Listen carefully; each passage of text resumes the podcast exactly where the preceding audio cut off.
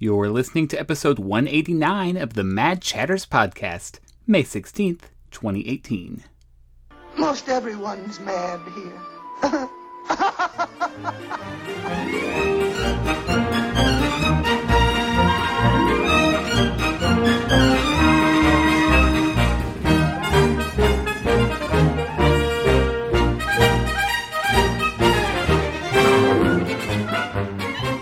Welcome back to another episode of the Mad Chatters Podcast, your very important date with the happenings at Walt Disney World and around the Disney universe. I'm Derek, and I'm joined by my fellow chatters, Matthew.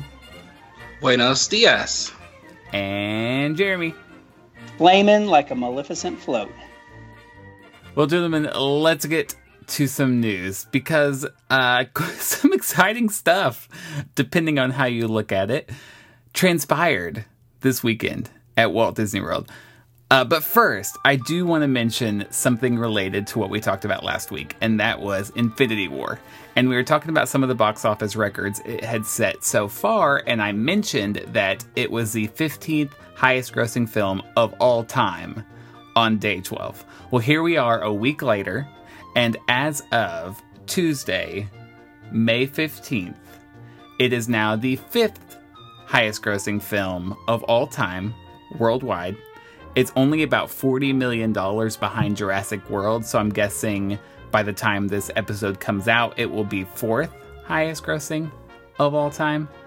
Uh, it's made one point six three six three billion dollars worldwide, so it's just barreling through the competition. I don't think that record's going to hold up, though, because Book Club is opening this coming weekend, and that's probably going to knock it off. Definitely. Definitely. I can see that. Yeah. Um, interestingly enough, that's worldwide. Domestically, it has passed neither the original Avengers film or Black Panther, whereas worldwide, it's now the highest grossing M C U film of all time. So I guess just here in the States, it's taking a little bit of time to catch up with those others. Yeah, I think Black Panther had a little more lasting power than probably Infinity Wars. Wars, war is going to have. Um, there was only one, right? There wasn't two. Just two one, yeah, yeah, just one. Okay. But I guess if something is an infinity, it has to be singular, simply by definition.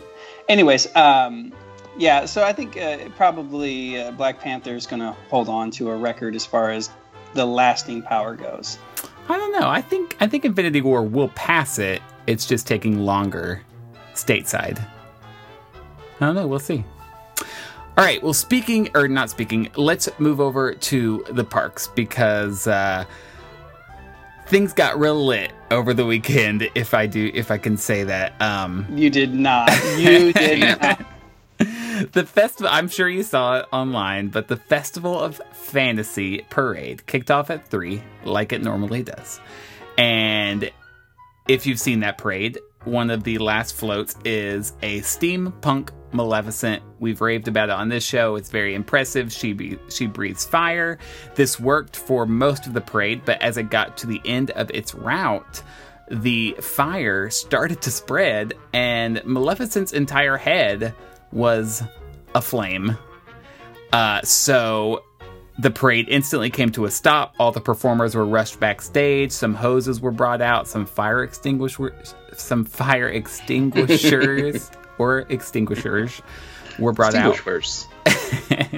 uh, Maleficent was doused. Uh, the fire was put out, but it looks like there is some significant damage to a beloved float. Yeah, and don't look for it back anytime soon. This is what happens. Uh, unfortunately, I think you're right. Yeah. I think it'll be back. It'll just be back in B mode. Yeah, it won't breathe fire. It'll just have a strobe light that shoots out of its mouth. No, nothing will ever breathe fire ever again. You know, Disney World should listen to our episode where we did something with this, right? Alternative things that come out of Maleficent's mouth. That's right, yeah. But look for something else besides fire. Bubbles, I don't know. uh, well, so far she has not even returned. Obviously, you know, it's more than just a safety issue. Like, she's messed up right now. Like, there's been a lot of damage, so she can't come back in any form. So what they did the next day and every day since is they added Aurora to the parade. And so now Philip is with Aurora, and they're in basically a, a gazebo. I think it was reused from the Easter parade. It looks like one of those white gazebos. And they're just waving while uh, Once Upon a Dream plays. Terrible. Well, you know, got to do something. It's another princess. People like princesses. Well, and I think, too, a sad thing to think about as well is the cast members that were hired to run that float. Are they out of jobs now? Because I think that was at least probably a six-man team. Probably so. Interesting, yeah. That's a shame. They're driving the gazebo now. One of them's in drag as, as Aurora. Yeah. uh, but yeah, what you said about uh, Maleficent not breathing fire, that float is in Disneyland Paris, and reports are saying that it's still in that parade, but it has not breathed fire since this incident occurred. And that's also true with the Jack Jack float that is in Disneyland. The fire element has not been has not been utilized since then. So well, hopefully they don't overreact and ban all cool pyro effects and parades. Hopefully that they're just taking Fireworks. a break, saying, but but just say, taking a break and saying, hey, we're gonna just reevaluate all of our fire breathing, fire consume, and not consuming fire. Y'all know what I'm trying to say. So maybe they're just trying to do a quick safety inspection across the whole company, just to make sure that everything's in tip-top shape, and then all of the flames and fire will be back before you know it. Yeah, I mean, first you have to find out what went wrong, then take care of it, and then you, you know, there's no reason why you can't bring it back. Uh, well, unfortunately, Maleficent wasn't the only thing we lost this week. Uh, Twitter was abuzz this weekend because Walt Disney World has phased out the loud, uh, chaotic atmosphere inside Whispering Canyon Cafe. If you're not aware, this is the one of the table service restaurants in the Wilderness Lodge. It's been known for hooting and hollering, and the waiter, the waiters and waitresses throw straws at the guests, and they just have fun. And when someone asks for ketchup, you know, they yell, "We need ketchup, more ketchup, whatever." They have the kids run around with their wooden stick horses. It's just kind of known for being... Or Derek. Oh, yes, I have been known to run around with a wooden horse as well. Unfortunately. Uh, Not even yeah. at that restaurant, just in general. It's the yeah. thing I do. He roams the hills of Tennessee. Yeah, just find me in Hollywood Studios running around. Uh, yeah, so apparently the servers have been told to basically not do any of that anymore. Uh, some people are speculating it's safety issues. Some people are saying that they're just getting too many complaints from guests who are staying here, who can hear it all the way up from their room, and too many noise complaints. So yeah, it has been confirmed by Disney that changes are happening to this restaurant. And one of them is that the antics are gone. Let Didn't me tell you. I just say this? Say it. No, I just said this on uh, Good, Bad, the Ugly. I called out Whispering Canyon for its weird atmosphere in the middle of a deluxe resort. Yeah, I've always wondered how much of that noise trickles up to the rooms. Well, look. What about Chef Mickey? I mean, I've I've never stayed at the Wilderness Lodge, but I've stayed at Contemporary Resort in the in the A-frame area. That's irritating too. It's a party, you know, at like eight a.m. Um, I don't know if it's a noise. Maybe it's not a noise thing. They're just reimagining it. Let me tell you. Let me say this. This is some grade A bull snot. Because there are hundreds of restaurants and places to eat at Walt Disney World. And this is a unique experience that is really limited to this dining location. If you don't like it, go somewhere else. If you can, you know, like Matt said, you're not going to get peace and quiet at Walt Disney World at any of the resorts. Um, if you're in the uh, in the value resorts, there's the cheerleading competitions, and they're all mm-hmm. hollering at all hours of the night. You got Chef Mickey's, which is the same thing. Exactly. If it's because it's a danger thing, well, there's lots of stuff that happens in restaurants that are, you know, you can adjust to those kind of things. Okay, maybe kids running around the aisles is, is a danger. Okay, we can adjust. That doesn't mean we have to wipe everything fun out of the re- restaurant. If it's just the fact that guests are complaining that they don't like the experience, go somewhere else. I don't think people um, like this kind of stuff anymore in general. I think that even if they know to expect something fun, they don't want that. And it's just the way people are. People are more introverted than ever. And I think they moved towards that with the little coaster option, you know, and you could, uh, you know, choose whether you wanted to be messed with or not. Um, this is just the logical next step. Wait, explain the coaster option, because when I first saw this, my in my mind I thought, well, there's an easy solution. Have the signs that say that say, Do, does your party want us to ramp up the craziness or not? Well, I guess, yeah, the, the coaster was on the table, and if you wanted to, uh, you know, just eat and have a normal dining experience, you turned it on one side, and if you wanted, you were okay with your your table being, you know, part of the action and the, your waiter and waitress acting, you know, in character, then you turned it on the other side that said, we're, you know, we're good to go or whatever. But I guess that didn't, you know, preclude or prohibit the rest of the restaurant from being the way it was. And maybe people just didn't enjoy that. I mean, it's not like they advertise what exactly is going on. I, I've never read the official um, Disney World page about Whispering Canyon, but there's nothing that says, like, you know, warning or whatever. This place does this, so. I mean, does this mean now we're going to get rid of the antics at uh, fifties Prime Time Cafe? Are we going to get rid of the antics at, uh, where's another restaurant that has antics? Are we going to just... Ohana? Yeah. Is is Coco, you know, I find her obnoxious and obtrusive during my meal, so we're going to get rid of that? I don't know. I mean, again, we haven't really heard from Disney why they're doing it. So it could be more than just people who show up at the restaurant not liking it. Like, if it is a safety issue, if they've had more than one problem safety-wise, then complaints had nothing to do with this. We just don't know. Yeah. I don't know. It, it just seems weird. It just seems very weird to me to just wipe this this slate clean. Even if it's a safety issue, there's ways to adjust without having to just say, oh, we're done with it. No more. Yeah. Sorry, folks.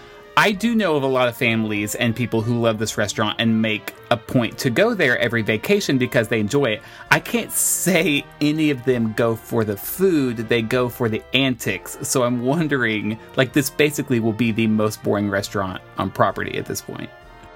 There, even though people may be introverted, like Matt said, there's still a, a, a, a niche audience that would enjoy this sort of dining experience. And like I said, it's one restaurant out of literally hundreds on property, and it's not like it's even in a park where the, you have limited options because maybe I just have a ticket into that park. It's in a resort, so you you, you can go to a different resort. It's not that difficult. Well, I'm gonna uh stay tuned to this story, because I just have a feeling that once they figure out their crap, all of this might come back. Like, I would not be surprised in the least if in a few weeks maybe things are a little different, but mostly it goes back to the way it was. It's just too soon. I think we're going to get an explicitory rating on this episode, because Derek's saying crap, I said bull snot, we're using some profanities. Hide the children, folks. Yeah, well, listen, when you lose things that are important to you, you got to say what's on your heart. And believe it or not, we lost even more this weekend than Maleficent and Whispering Canyon. My heart can't take it. What is it? Well, this weekend we officially had the last day of operations for the Talking Mickey at Town Square Theater. From now on, when you meet Mickey in the Magic Kingdom, he will not speak to you. He's, is, is it something we did, Mickey? Is it something I said? He has taken a vow of silence, mm. so please respect him. Oh my gosh, if he started meeting in like a... like a Uh, a monk costume. That's amazing. Mickey's monastery. yeah. Yeah. yeah. So obviously, you know, a lot of guests are upset over this, because that was a really cool, kind of unique experience to Walt Disney World. At least that was the only place you could meet a talking character, and for them to take it away, I think is pretty significant. Did we ever get an explanation of this as far as why? I I, th- I think they just ran into a lot of issues. In fact, last time I met him, I'm just remembering this, when I was there uh, in April for the Animal Kingdom thing, I met him, and I got a fast pass for it, waited about five minutes. They took us to a room, and after standing in that room with him for ten minutes, he left, and we had to follow him like all the way around, back outside and back inside, and then we waited there for like twenty minutes, and then finally we were led back into the exact same room. So I think they run into a lot of the problems with it. Uh, I think time-wise, it's not as fast as if you just met regular Mickey. Wait, so so Mickey led you outside? Okay, when I say outside, I'm sorry. I meant we left that room and walked all the way in that back exit hallway, like all the way back through the lobby where they sell like all the magic bands there, and then back into the hallway and stood there for like twenty minutes. And Mickey was nowhere in sight. There was just a cast member talking to us. And okay. Then we went back into the room where Mickey was. I see. That's weird. Maybe they had to like reset or something. Um, I can understand how there would be logistical problems, but this is not new. This has been here for, for quite a few years, so I figured they would have the bugs sort of sort of worked out. Yeah, I'm always surprised, though, at how long the line for him has gotten recently. Like, it's just constantly over sixty minutes. Yeah. Yeah, I mean, again, I can see the logistical nightmares. It just seems like a step backwards to me, and I always get nervous when Disney takes steps backwards instead yeah, of forwards. It's like they they they want. It's why I don't get excited for like things that they try to push as some sort of technological marvel anymore, because I know that something's going to mess up sooner or later, and they're just never going to fix it. Yeah, it's going to catch on fire. It's just going to stop working. Or it's just gonna take the take and suck the fun out of it. This has been a real downer episode thus far. I mean, like we were we were discussing um, Wheezy, the the penguin animatronic. I mean, give it a year and a half, and it will not move anymore. I'm just calling it right now. I mean, based on that video they showed, he moves very little already, so that would be kind of pathetic. Well, you remember like the, the, the Pixar lamp, the the Luxo lamp that like was out there for, and, the, and the, granted they advertised that as like a temporary thing, but it was like, well, why can't that stay? But I'm sure it's because it breaks. They were afraid it was going to break. And the same thing with like Mister Potato Head back in the day. Like he was pretty impressive, but if one little thing malfunctioned, like he just froze, and then it would take like an hour for them to reset him and get him back working again. So. Obviously, with any innovation and any new technology, it takes a bit to get it working properly. But Disney has always been sort of ahead of the curve on those kind of things. So, it, again, it, it, it's painful to see them go backwards a step. And, well, Mickey's going to be not verbal anymore. Did you guys see videos earlier this year? We didn't talk about it on the show, but in Disneyland, for a short time, they debuted Mickey, Minnie, and Donald, where you could meet all three of them together, and all of them were talking. Did you see this, like, on Instagram and Twitter and stuff? No. I don't remember that, no, but that's amazing. The first video I saw was Guy Selga, who's been on this show, and it was really cool. And he it was a short video. I think he posted it on Touring Plans. But all three of them were talking with him, and they were wearing kind of, like, summer outfits, like Mickey had on, like, shorts and a T-shirt, I think. And uh, and then they all gathered for a picture and, you know, said cheese or whatever. And so, yeah, this really does feel like a step backward w- when you think just when we thought we were advancing to more characters, we took one away. Yeah. And is there any like talking characters at, uh, say, Universal or any of the other major theme parks? Uh, Vin Diesel. I don't believe he is a uh, robotic, is, is, but that, that's unconfirmed. Don't hold me to that. uh, yeah, I, I do not know that. But Mickey's the only one in Walt Disney World, right? Well, the only one you can meet, but I'm thinking even in the shows, you know, because you have Timon over at Festival of the Lion King. You have, like you said, Minnie and Donald and Goofy, I believe, in the in the, in the castle show. And Daisy. Yeah, so I, I don't know. It, it just feels weird. I don't like the feeling. I feel icky. I feel dirty. Well, hopefully Maleficent comes back soon. Hopefully Talking Mickey comes back soon. I'm not personally a fan of the antics, but for people who do love them, I hope it come those come back soon as well. Uh, but until then, let's transition away from the news, and let's stop talking about the things we've had to say goodbye to, and instead talk about something that, knock on wood, probably isn't going anywhere anytime soon. In fact, one of the things we're about to talk about has been cel- or is about to celebrate its forty-fifth anniversary. Tom Sawyer Island opened in the Magic Kingdom on May twentieth, nineteen seventy-three. And of course, it's surrounded on all sides by the Rivers of America. So in honor of its forty-fifth birthday, we're going to put the spotlight not only on Tom Sawyer Island, but on the entire Rivers of America area in this week's edition of Behind the Magic. Behind the Magic.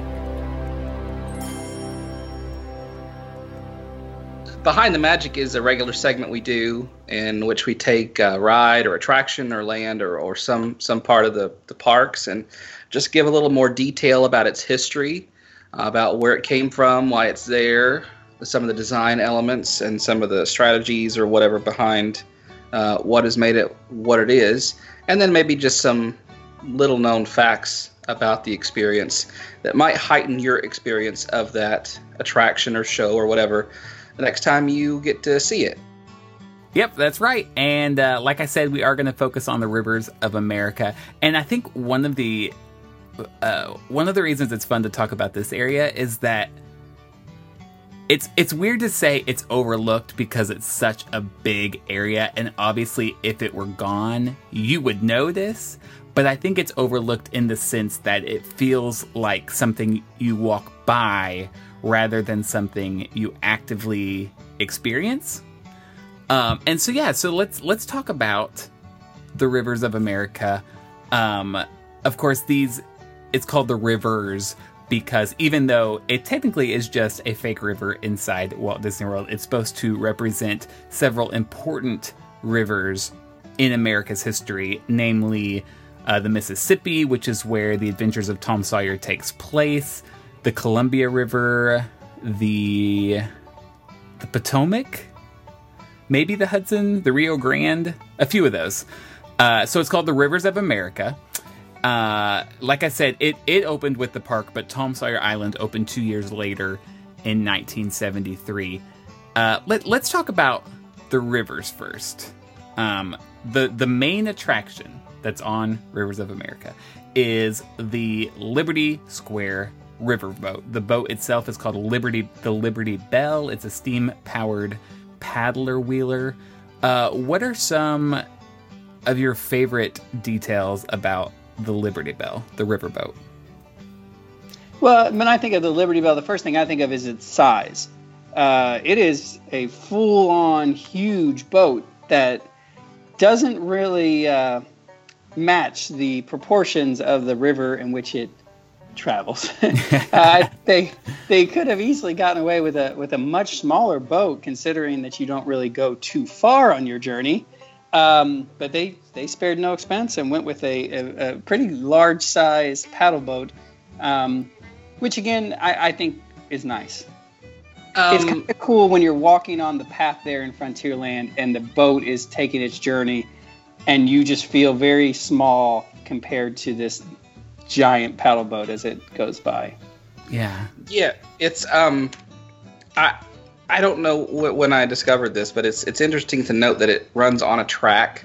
So, um, you know, there's there's no, unless it just veers off track somehow, there's no unfortunate violent shipwrecks in the future on the Rivers of America unless uh, it runs into a raft to Tom Sawyer's Island. But it's on a it's on a, a track, um, and the track is hidden, and it's very much the way the Jungle Cruise track is hidden as well by water that is artificially Uh, colored, um, but both by algae that makes it green, but then there's added brown and green, I think, um, nature-friendly dyes that are added to the water just to hide the hide the track and all the mechanics of the boat underneath the water. Right, and so it looks like a real river in America and not like a swimming pool. Yeah, it looks um, like it's full of feces. That is very accurate to the Mississippi. It is. It is indeed. I think it was the Mississippi, though, where I was... Uh, maybe it wasn't. I was on somebody water that was brown, and our tour guide took a bottle of... an empty bottle of water and dipped it in, and when he pulled it up, it was completely clear. And he was showing how the bottom... Uh, like the, uh, the mud along the bottom was reflecting back up at you. That's not actually the color of the water. I thought that was interesting. Uh, that's probably not the Mississippi, then. Well, and it's not the Rivers of America. I think it's going to be straight up brown if you did that. Yeah. Uh, this, I, I didn't realize how many people this boat could hold. Boat can hold four hundred fifty guests. It's got um, three decks on it. But does it Is the Steam thing, I couldn't find this anywhere, is the Steam thing just a thing, like a kitsch, or does it actually run on Steam? That's interesting. I mean, the Disney, I think it's the official Disney website that calls it Steam powered. But I know what you mean. It is on a track, so I don't know. I would guess the Steam really does power it. Yeah, I just wonder, like, does the actual paddle on the back run off of Steam, or is it being turned by something fake? It doesn't really matter. I like riding on the riverboat because I like the different vantage points it gives you of Frontierland and Liberty Square that you really don't get anywhere else, um, except maybe some places on Tom Sawyer Island.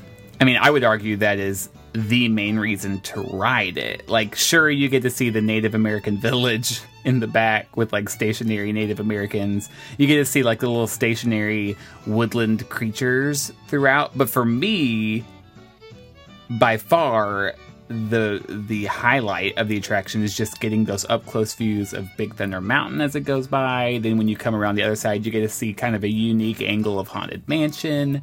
You get to see all along Frontierland, that street there, and that, that little bridge walkway. Uh, according to a couple of these unofficial Disney websites, they all seem to say that it is a real working steam engine. There you go.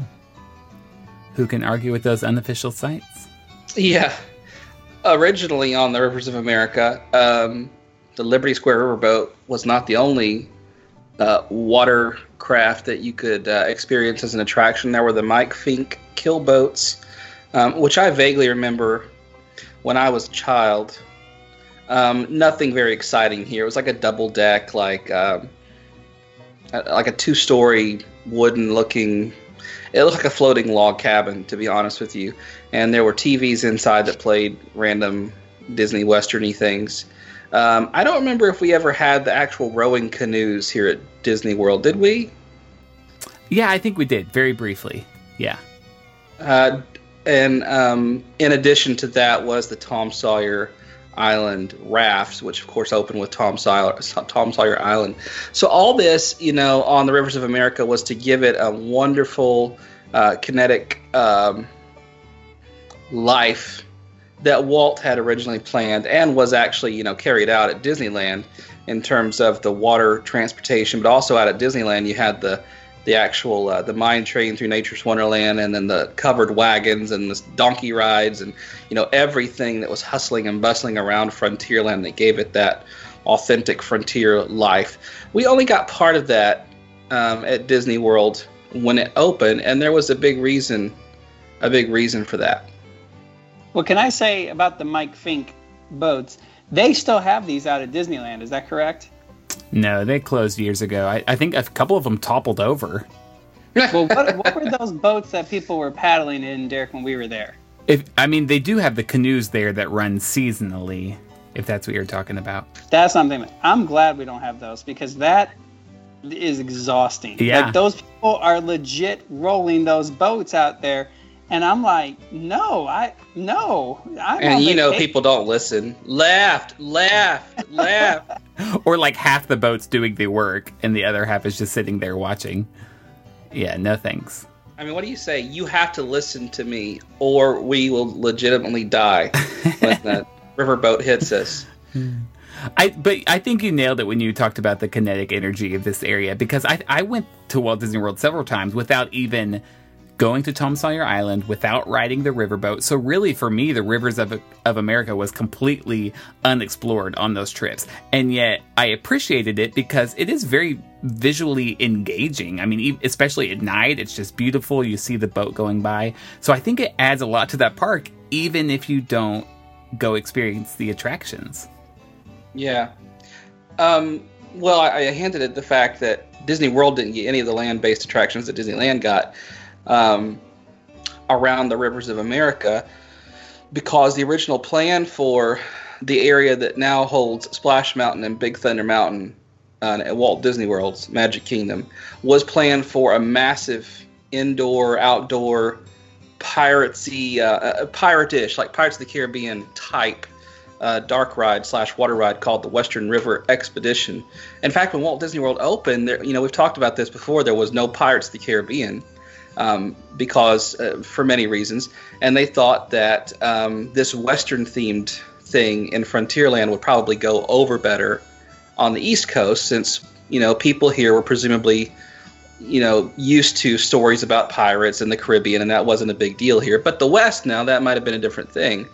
Um, so instead of nature's, you know, Mind Train Through Nature's Wonderland and the a Stagecoach and the Native American Village and all the things that Disneyland had, we were going to have this immersive indoor um, dark ride literally on the land that is now occupied by Big Thunder and probably spark- partly Splash Mountain. And for many reasons, it just didn't happen.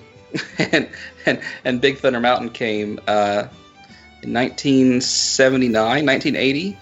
Somewhere around there. I can't remember. I think nineteen eighty, nineteen eighty-one, um, which was a Tony Baxter, you know, special that I'm thankful for, but uh, it could have looked a very different way than, than it does now. Yeah, it's true.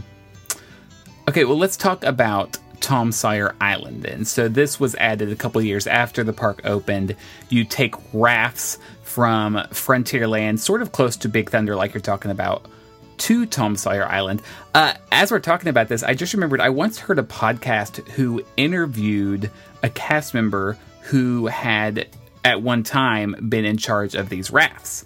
And on one of her first days on the job, she got in trouble because she, like, there's a giant riverboat coming down the river, and you're doing, you're uh, controlling these rafts perpendicularly to the boat, you know, like you're crossing its path. And yeah. so they had they had to always be communicating with one another and make sure that they're leaving at the right times. And I guess there was some sort of mix-up, and she went as the riverboat was coming through. So the riverboat had to come to, like, a complete stop, and it, like, messed up the whole schedule of everything. And anyway, I, I just found that interesting, because you don't think about the fact that they really do have to put a whole lot of thought into when the rafts leave and when the boat leaves. But they do. So, all right, Tom Sawyer Island. Gotta say, Tom Sawyer Island, super underrated. I had not been there, or I didn't go there for years, and when I finally went, I thoroughly enjoyed myself. I've been back since.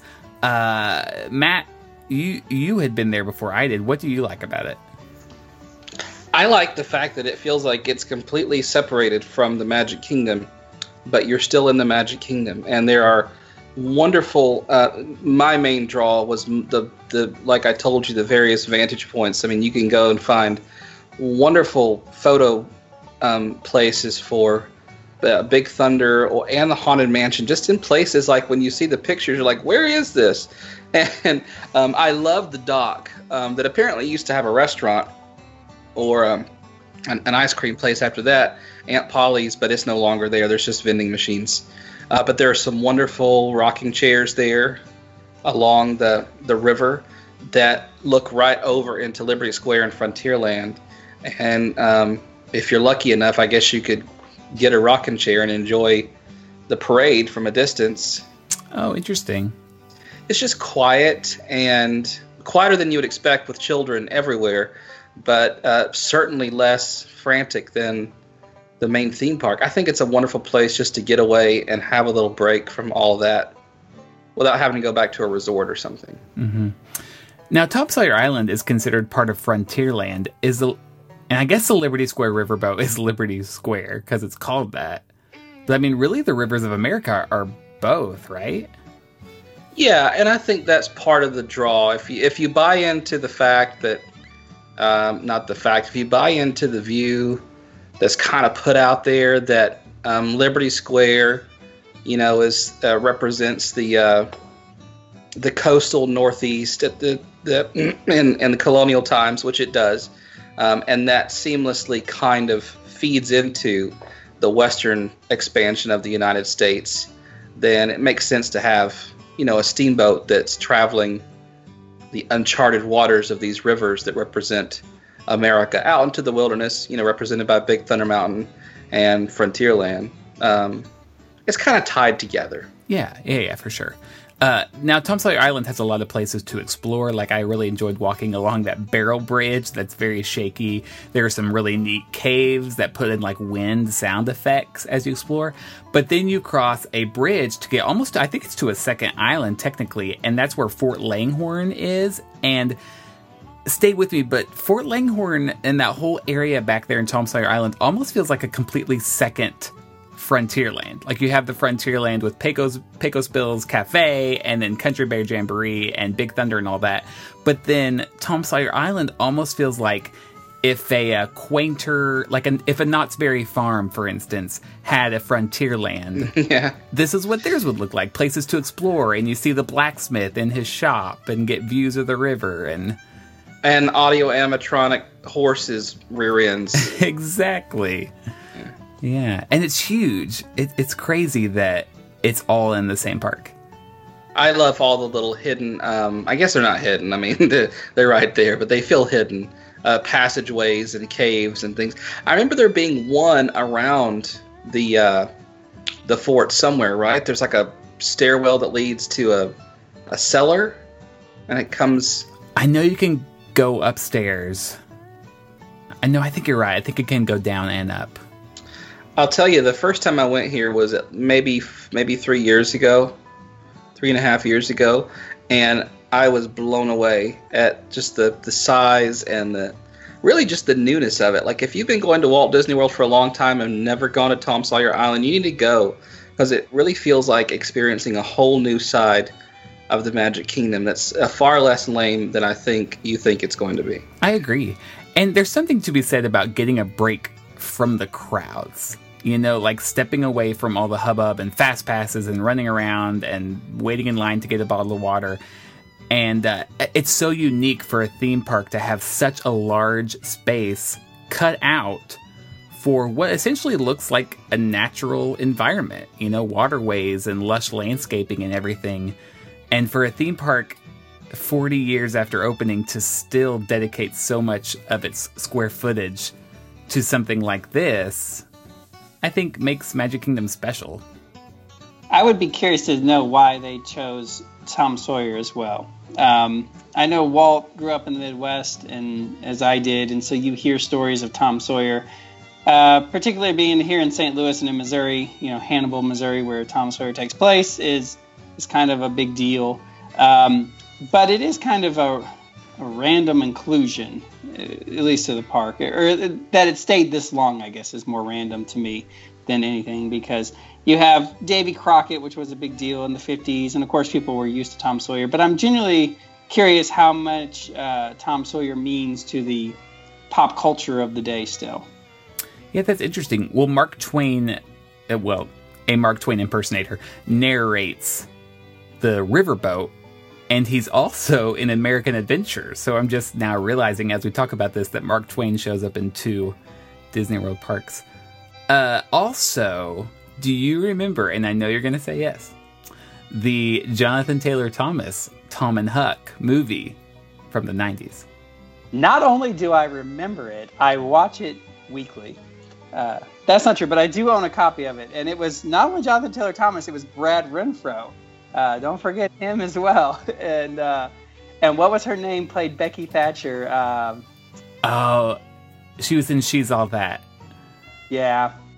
Rachel something? Rachel... Lee Cook? Rachel Lee Cook? Rachel Lee Cook, yes. Yes. That's it. Yeah, yes. Uh, well, what I was going to say was Fort Langhorn has not always been called Fort Langhorn. It was called Fort Sam Clemens until the nineties Disney movie came out, at which time they changed it to Fort Langhorn because so many people were itching to get over there once that movie came out. They're like, we got to go yeah. to Tom Sawyer Island and see Fort Langhorn now. But anyway. Uh, so Rivers America of America, my takeaway is it's beautiful. I think it sets Magic Kingdom apart from other theme parks because it's a giant area that feels tucked away somehow. Uh, it still gives you the feeling like even though there are streets on the other side of those trees, you feel secluded. And one thing we haven't talked about, I do I do like taking that walkway that runs along Frontierland with the water on one side and Frontierland on the other side. I think you get some great views there as well. Yeah, one of these years I'll get over there. Any other takeaways from the Rivers of America? In that case, let's do some eating around the world.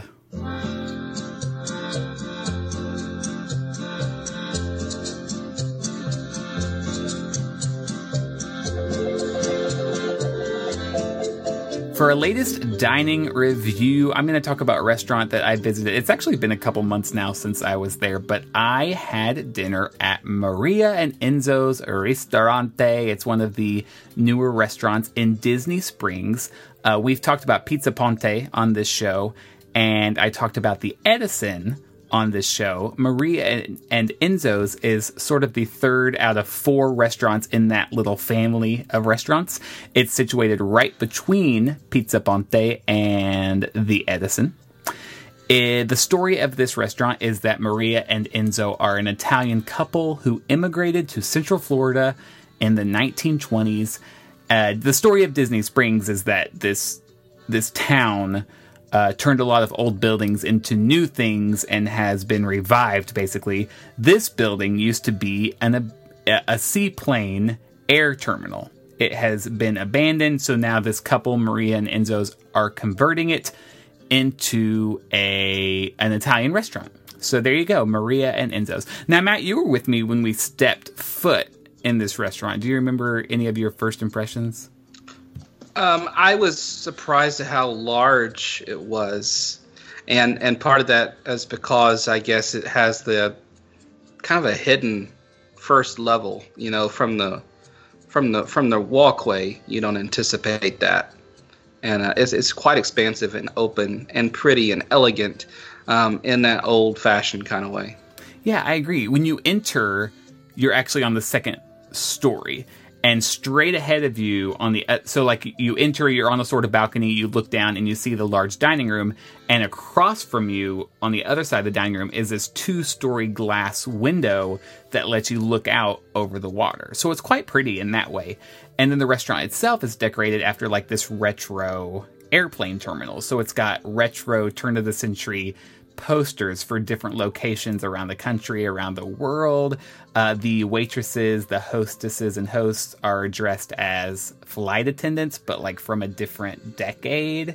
It's all very quaint. There, it's, it's like it's got an Art Deco feel, very whimsical. I I really like it. it it's I, the the sh- it's not a chandelier because there are no lights on it, but like hanging from the ceiling is this big sort of steampunk like globe. It kind of reminds me of something you'd see in the Daily Planet on a Superman movie or T V show.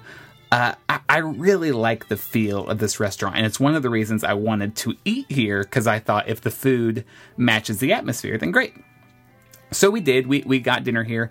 Um, the first thing I have to say, and I think I mentioned this on a rant on a previous show, we all told our waitress when she asked what we wanted to drink, we said, "Water is fine." Like, quote, we said, "Oh, water's fine." So she brought a bottle and she poured us each like three fingertips high of water in our glasses and then put the remaining water, which is maybe a fourth of the bottle at that point, in the center of the table. I drank my water pretty fast, topped myself off with the remaining water. And then later when we asked for more water, she said, "Oh, do you, do you want me to bring another bottle or or is tap okay?" And as soon as she asked that, I knew what that meant, that we had just spent money on our water. So we all said, "Oh, please tap." Like I would kind of wish you'd asked us that at the beginning. We didn't say that. Uh, so she brought us tap water from then on. And then at the end on my bill, I had a six dollars bottle of water charged to me. So if you go to Maria and Enzo's, hot tip, just ask for tap water. Okay, so so here's the thing. I know that they're trying to be fancy-smancy, and I appreciate that. But it is Florida, and it is a tourist destination. People need water to hydrate. So, yeah, this is a cloak and dagger thing that is not very uh, ethical in my in my opinion. They didn't even ask you? Well, now that you say that, I do remember she said, "Do you want sparkling or still?" And we all said, "Still is fine," not realizing there was a third option. we tap. want tap. we want we... still from the sink, please. We would like the poverty water in the back, please. Exactly, exactly. Because, like, you know, all they do is fill those still waters up with tap water when they're done. That's another way they get around. I've seen Slumdog Millionaire where they glue the cap shut. Yeah, but um, Orlando is one of the few places you cannot get away with that because Orlando water is nasty. But anyway. Mm, that is true. You're right. Yep. Uh, so, yeah, so we got water. Uh, I will say the uh, the menu is not extensive at all. There are exactly four pastas and exactly four entrees other than pastas. So, like, chicken, steak, stuff like that. So, eight options, basically, of what to order. So, not quite as big as I would have expected or wanted. Uh, but they did bring bread to start with, and the bread was delicious, and it came with, I don't know if you've ever eaten at an Italian restaurant that does this. We have one here in Nashville where the the um, the spread for it is like a mixture of olive oil and some sort of white bean paste. Have you seen this? No. Okay. It sounds delicious. It It's great. The first time we had it, there's a restaurant here in Nashville called Mirko, M I R K O, and they do this. And the first time they served it, I was I was like, what? What is that? It was like mashed beans in like a moat of, surrounded by a moat of oil. But it's quite delicious. It's it's like mashed white beans or cannelloni beans, maybe. I'm not sure. And it's mixed with like rosemary olive oil, and you spread it on your bread. Very tasty. So that's what we got at first. And then of the entrees, the four of us ordered three different things. Uh, one of us ordered the spiral-shaped pasta with lump crab, cherry tomato, and parsley. It was twenty-six dollars. Uh, I took a bite of it. I liked the first bite, but this was Aaron, and his and his complaint was that it was very one note. Like there was a very strong vinegar taste to it. And I and I know what he means. Like, if I had to have eaten a whole plate of that, I think I would have been very tired of it by about halfway through. Uh, one of our friends ordered the spaghetti and meatballs, which was twenty-five dollars. So you think you have four pasta options, and one of them is spaghetti and meatballs. Like, you kind of see what I mean by a, a limited um, selection. But I got what sounded best to me, and it was the cheapest, too. Uh, just fortunately for me, it was the classic Sicilian layered baked pasta with meat ragu, peas, zucchini, and caciocavallo cheese, which is sort of kind of tasted like provolone, but a little softer in texture. This thing was so good. It came out came out in like the square ramekin that was just stuffed, because it's basically a lasagna. And then along the top were these strips of zucchini that almost looked like they were trying to layer it with noodles, but instead of noodles, they used the grilled zucchini. And then it was topped with this baked cheese. And just so filling, so compact and delicious. It was twenty-three dollars. So for my meal, I would absolutely go again. I, I liked pretty much everything about it. I, I just... I don't know. I guess it's just like Dis- Walt Disney World has a problem with Italian restaurants, maybe. I still haven't been to one other than maybe Via Napoli, where I instantly think, I can't wait to come here again. I really liked it. Now, is this the place that um, has the entertainment? No, uh, the Edison next door has a very lively nightlife. I don't, I don't know if that's what you're thinking. Yeah, that's what I keep seeing some videos and things floating around the intro web. So. Yeah, and they're all connected. Like, it's just bing, bang, boom, these three restaurants all in a row. And this one's sort of like the middle ground. So you have your Pizza Ponte, which is just go up to the counter, grab a slice of pizza. Then you have the Edison, which has the entertainment. It has a very a darker atmosphere, candlelight, stuff like that. And then in the middle, you have Maria and Enzo's, which is just a, a nicer table service restaurant. I think my takeaway is that if I'm looking for, if I feel like a good Italian meal with like sort of nicer, a nicer atmosphere, good service from the waiters and stuff, and then like a solid dish, which is what I got, I would come here again. Um, I just, as far as nicer Italian restaurants go, it's not going to be in my top favorites of all time or anything. So. so on a scale of um, Mama Melrose to ten. Uh, okay. Way above Mama Melrose. I, I mean, I, are there any other Italian restaurants even in Disney Springs? I'm having trouble remembering. This might be the only one in Disney Springs. What about what about like Olive Garden? Is it is it Olive Garden? I like Olive Garden, so it's hard for me to say. Uh, you don't get as much food as you do at Olive Garden, but I will. I mean, I, I gotta say that dish I ordered was was really good. It's just I probably wouldn't go back and order what Aaron ordered, and I probably wouldn't order the spaghetti and meatballs. So at that point, it's either what I ordered or one other pasta dish. So it's like, if I'm really craving that dish, I'll go back happily. But you know what's a good, you know what's a good a dish is is lobster ravioli. Oh yeah, you're right. Is there lobster ravioli on this menu? No, they did have seafood, but I want to say it was it was just like a, a fillet of fish with a side, like it wasn't part of a pasta. Just about thirty minutes south of Walt Disney World in the town of Lake Wales, there's a t- restaurant called Harborside that has a delicious crab and lobster Alfredo with big old chunks of lobster claw and crab meat um, for about twenty-three dollars. I would just say go there. Yeah. Well, to be fair, Jeremy brought the seafood into this. It is not a seafood restaurant. So. No, I, I just mean in terms of good quality Italian pasta with wonderful ingredients. Go there. Yeah, there you go. Uh, yeah, so so I'm not going to say it's bad. Like, absolutely go there if you're craving Italian. Um, but, you know, just know what you're know what you're getting. I don't know about paying the uh, twenty anything for pasta. I just I just don't like the idea. No, you're right. twenty-three dollars does not sound like a bad price for a nicer meal, but when you think it's just a simple pasta dish, yeah, it was a little overpriced. For sure, especially after the six dollar water. Do they have pizza there? Because let me tell you, the Uno's right outside of the gates, right at Disney Springs, really has... Oh, man, that pizza there. That's it's worth leaving That's that's worth leaving property for.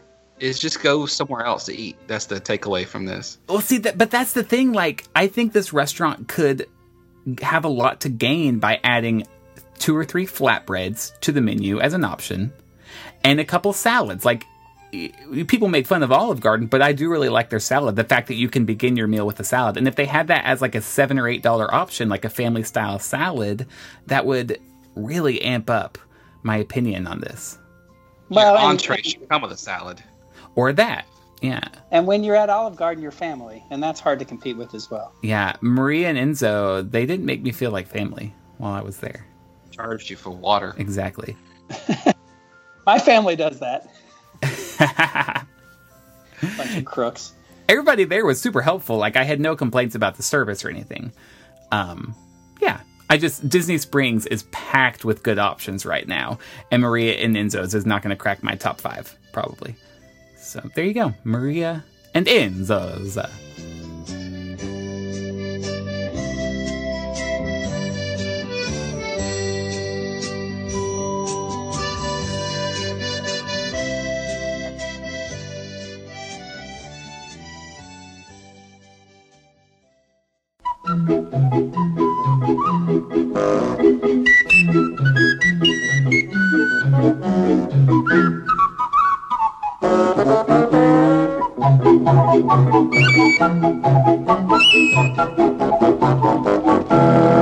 Here on the Mad Chatters, we like learning things about Walt Disney World.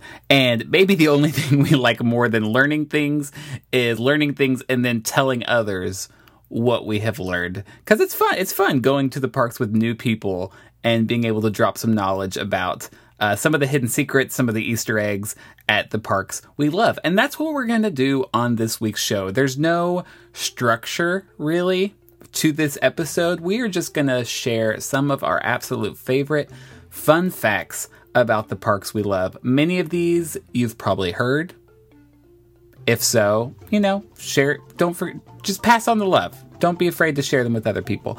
And hopefully we're going to drop some that you have not heard. And next time you go to the park, you'll be able to look out for these, or you'll, you'll be able to stop someone and um, annoyingly share these fun pieces of information. So let's do it. Let's just get right to it and list some of these facts we have prepared. Matt, start us off. Oh, I get to start us off? I'm going to go for the gold here. Uh, there, of all the facts at Walt Disney World, about Walt Disney World that people throw around there like, did you know? Did you know this? Um, there are no technically there are no underground tunnels underneath the Magic Kingdom. Did you know this? I say this to people like, no, I saw it on T V. I'm like, yes, you did.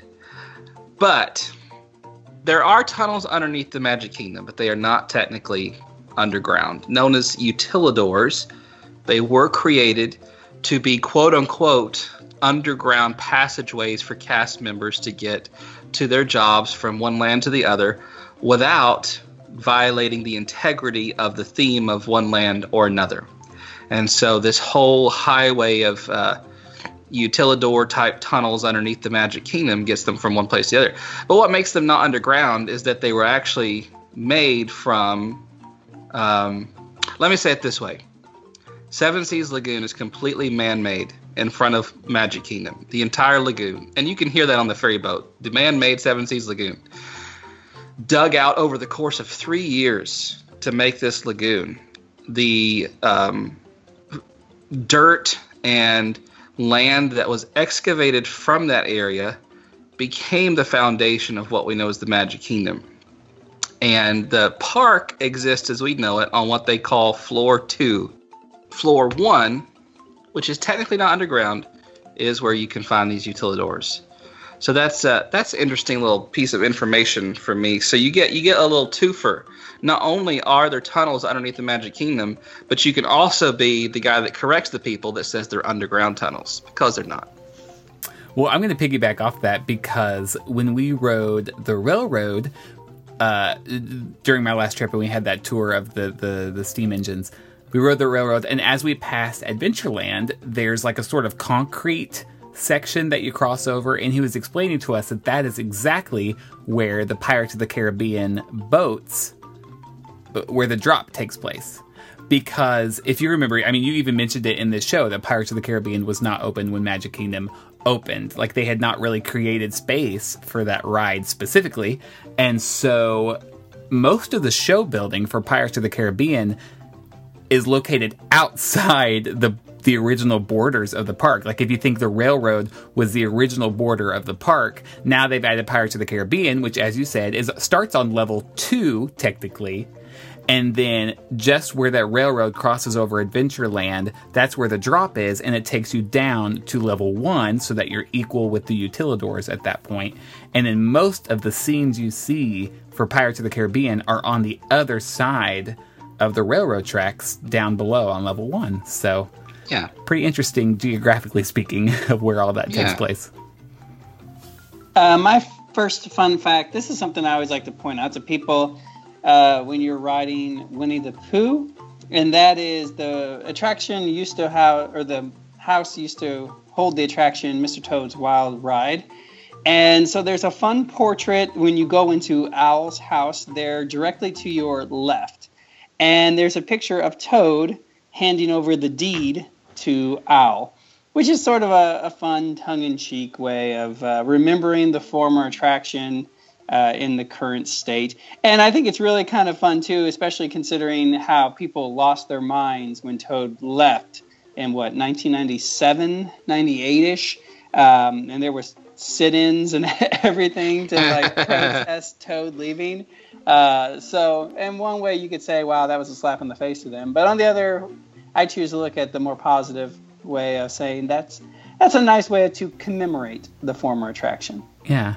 Uh, yeah, I love when attractions do this all the time now, and I love it. Like Frozen Ever After in the... Or no, no, no. The Royal Summer House, where you meet Anna and Elsa. In the queue, there's that little tapestry hanging on the wall, and it has the three trolls from Maelstrom.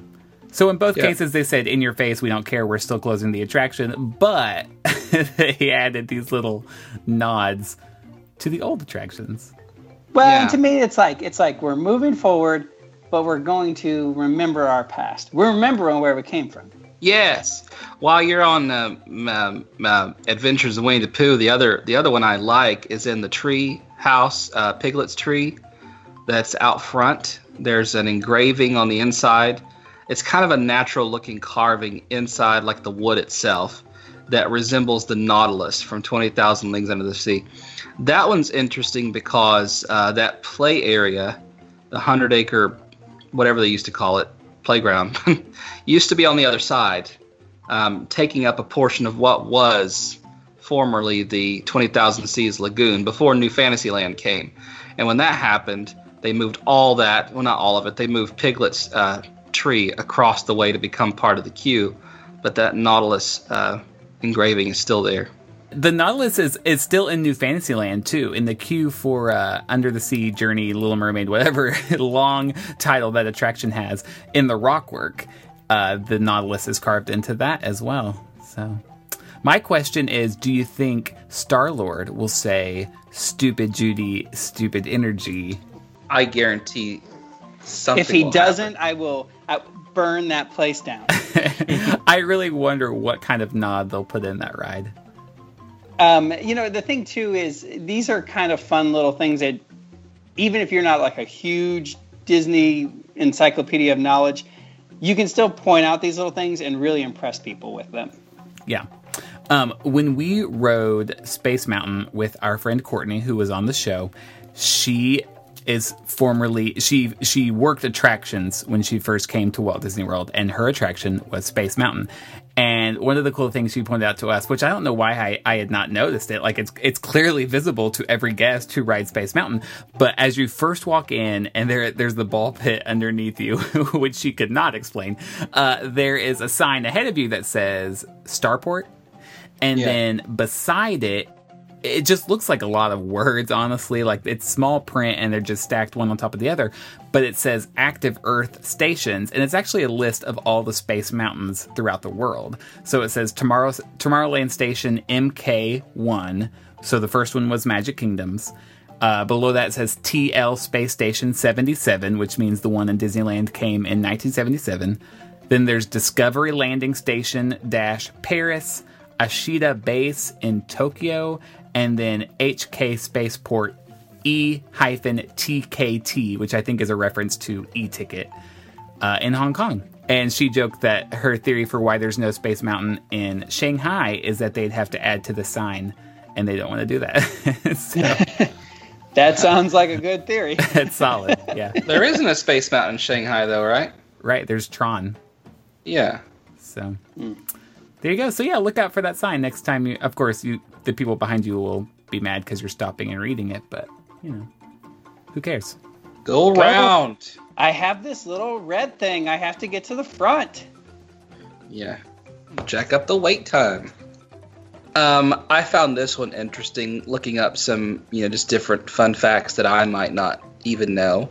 And that is um, the Magic Kingdom originally, uh, the parking lots were named after the Seven Dwarfs. Um... But they never used the name Doc.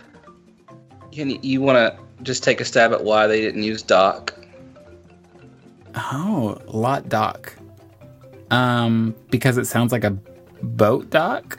Yeah. Uh, the signs for the parking, they didn't want people to be confused with the, the signs pointing to dock uh, and think that that's where the boat dock was, and people get lost and wind up in the parking lot.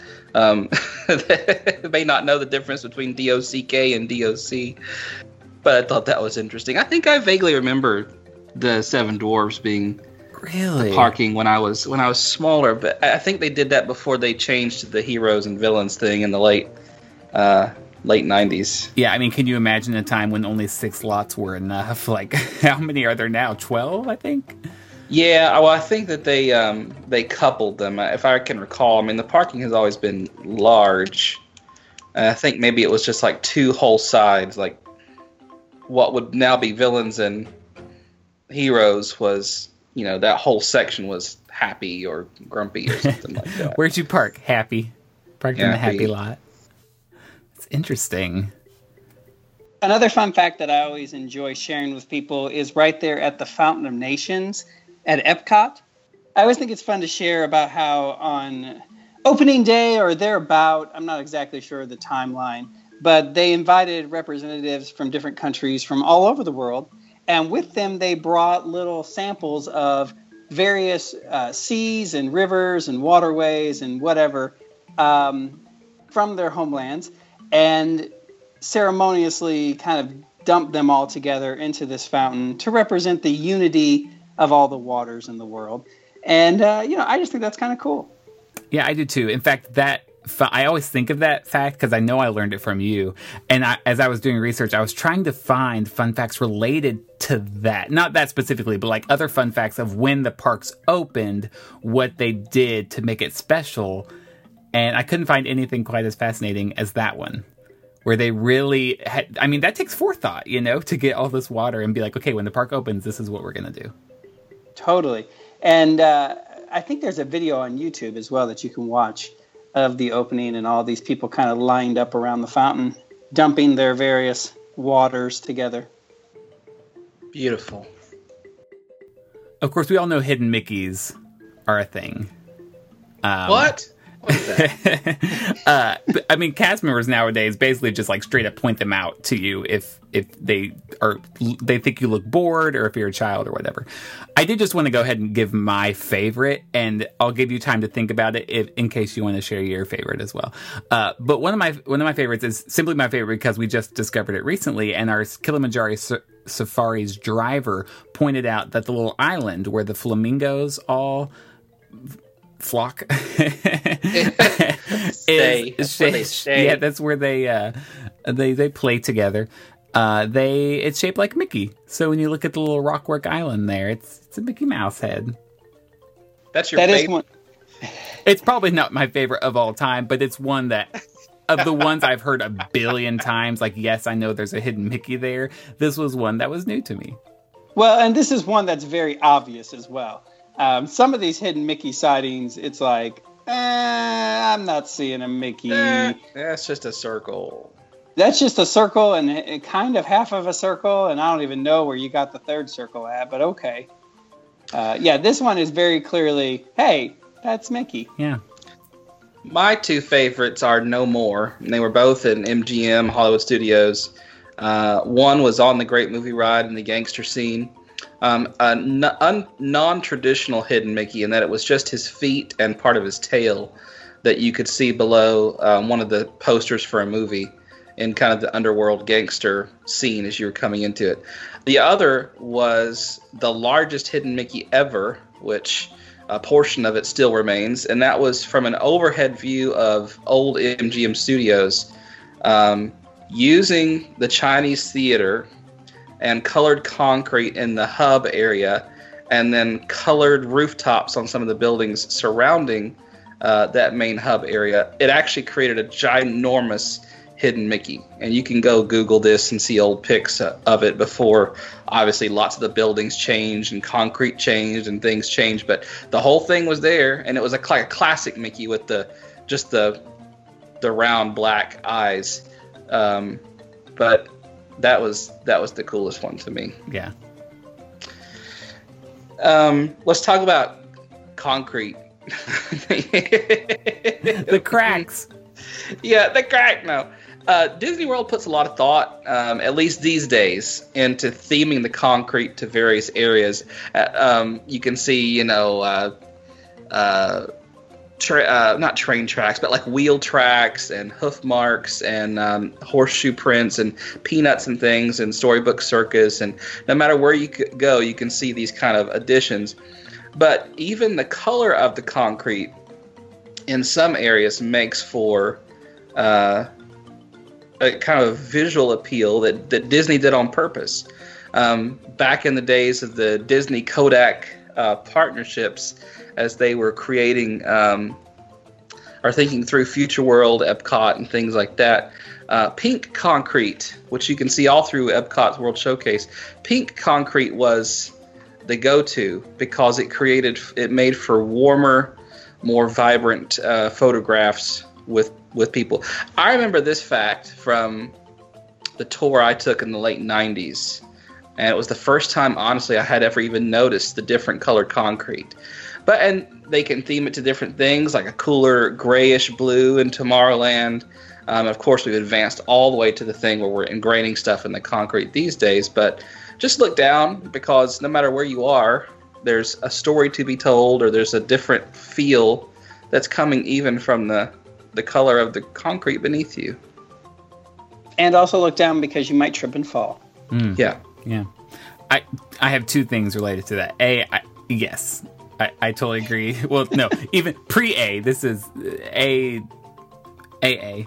Uh, That's yes, I agree with you. I love how much thought is given to the ground, the pavement, the floors.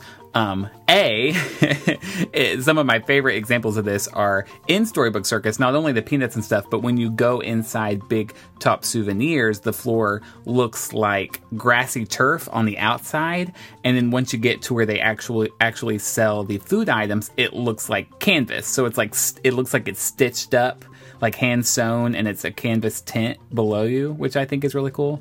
And also in Country Bear Jamboree, I like how there are bear claw marks all over the wooden floor when you first walk into the waiting room for that attraction.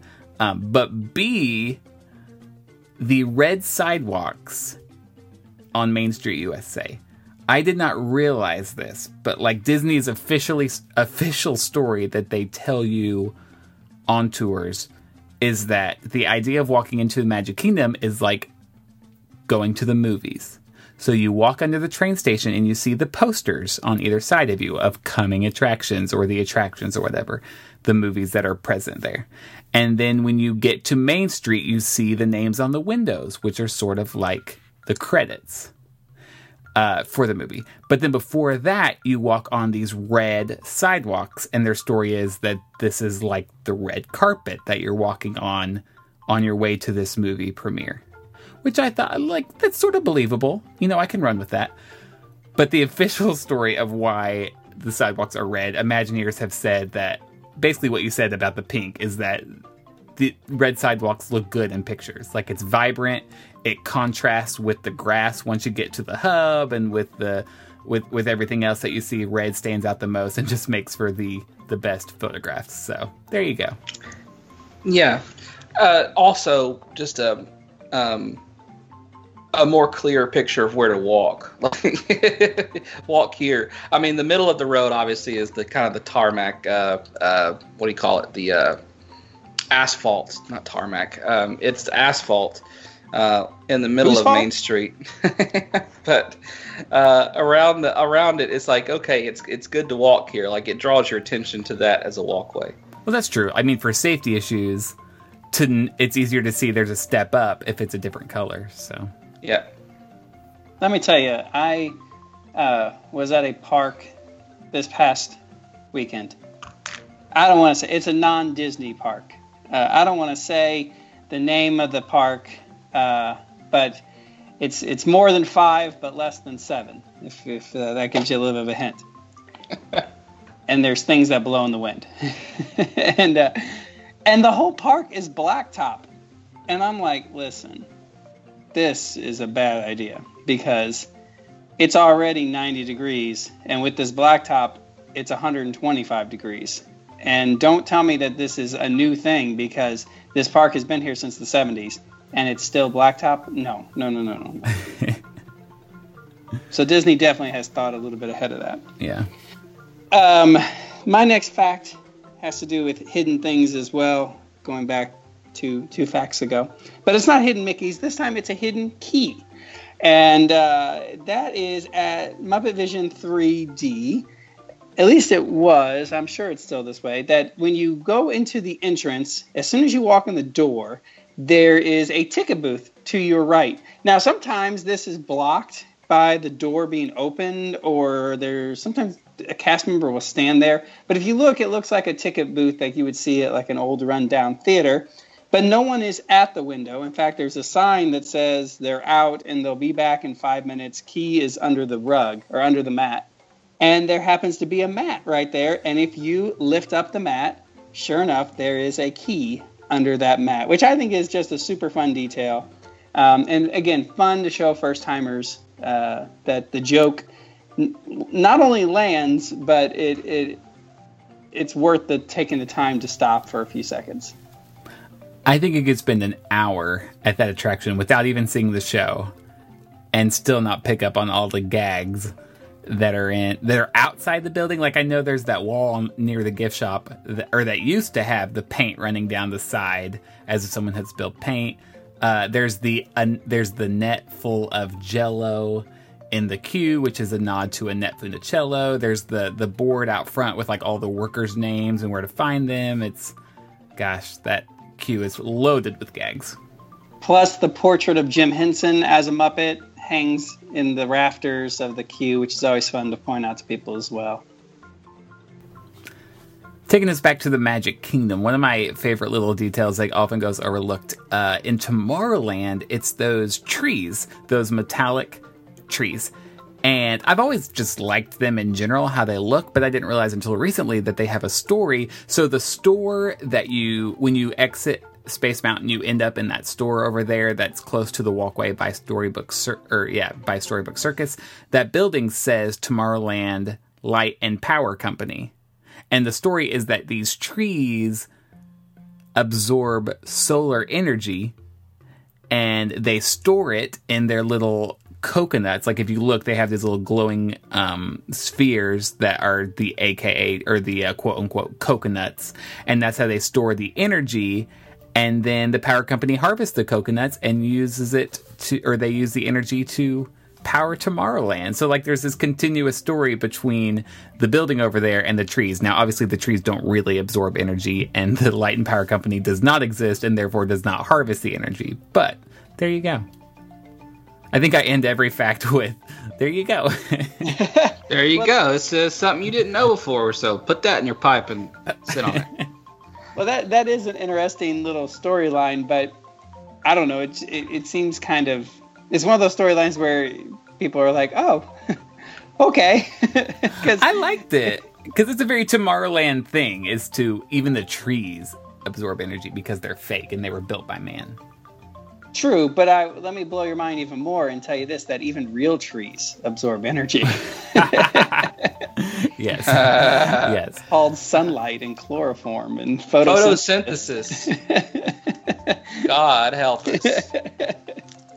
So, mind blown today. Yes. uh, my mind was genuinely blown a couple months ago when I um, went to the newly opened Hall of Presidents uh, and kind of paid attention to the person talking in the lobby for the first time, really, ever. And uh, he said something, and I just uh, verified it today. Just, I mean, I knew he was... T- I thought he was telling the truth. I just wanted to make be sure it was as special as I heard him say, and it is. And that is in the lobby, the waiting area of the Hall of Presidents. Um, you will see the presidential seal, the seal, the Great Seal of the United States, um, in, uh, woven into the the, the, the the carpet. And there's a rail around it, so idiots don't, you know, trample on it. Um, it is only one of three. Um, such seals in the world. One being in the Oval Office, the other being in Liberty Hall. I think it's Liberty Hall where the Liberty Bell is in Philadelphia. Um, and this is one of them in the Hall of Presidents. And it took an official act of Congress to approve of that seal being incorporated into that area. Wow. Yeah. So, so idiots can trample all over it in the White House, but not at Walt Disney World. That's what you're saying, right? Hey, uh. I didn't say that. No, that is a fun fact. Uh, and, and that is something to, that, that you said. It is a big deal that I think goes very overlooked by people. That uh, an act of Congress to put something on the carpet. Can you yeah. imagine? Yeah, that's cool. it's, like a, it's like a Baptist business meeting. Uh, my next fun fact I actually learned today when I was going over fun facts to share with you all. And I thought this was interesting. And that is in uh, Expedition Everest, in that sort of area of Asia uh, at Animal Kingdom, you'll notice that some of the buildings have stacks and piles of wood on the roofs. And according to uh, culture over there around Everest and Nepal and what is that, India? Um, the higher elevation, obviously, the less trees that you have. So not only do they use, they store wood for uh, on the roof for their own use in the home, but the more wood that you have is also a sign of wealth. And so some of the homes have, obviously, more wood than others. Uh, so that was a way to show that you are wealthy. And I thought that was very interesting. That is interesting. Something Joe Rohde would have thought of, for sure. Totally. Did you know that for Rock and Roller Coaster, Disney started building the coaster, wanted a band to be part of it, and so they first approached, do you know who?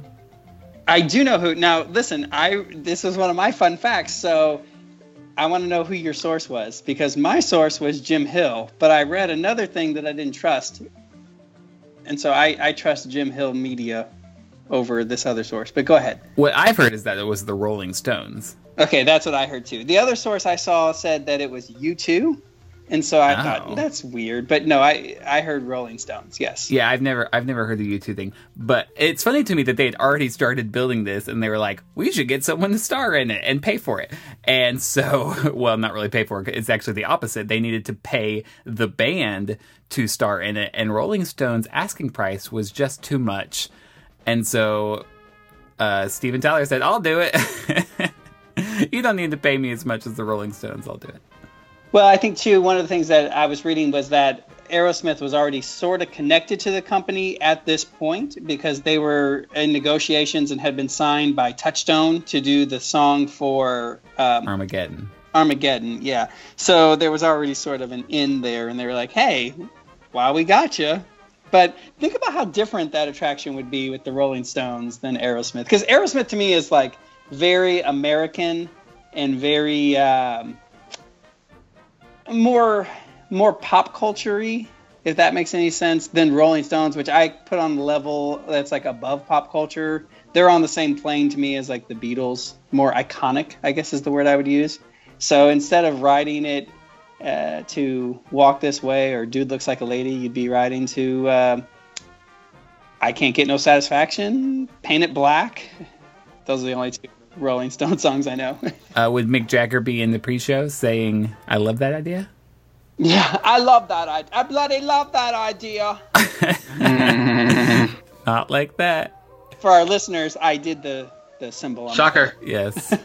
And for our listeners, he was trying to do a British accent there. Yes. Yes, that came across. And uh, I, uh, Keith Richards, you know, I mean, who was in, of course, Pirates of the Caribbean. So there's a Disney tie there that we could talk about. Hmm. And Keith Richards, who I think died twenty years ago as well, but is still living somehow. Like, like, uh, like. Well, I was going to say the Pope, but that was Pope Benedict. all the, uh, all those drugs and and and liquors uh, preserved him, much like the Pope. So,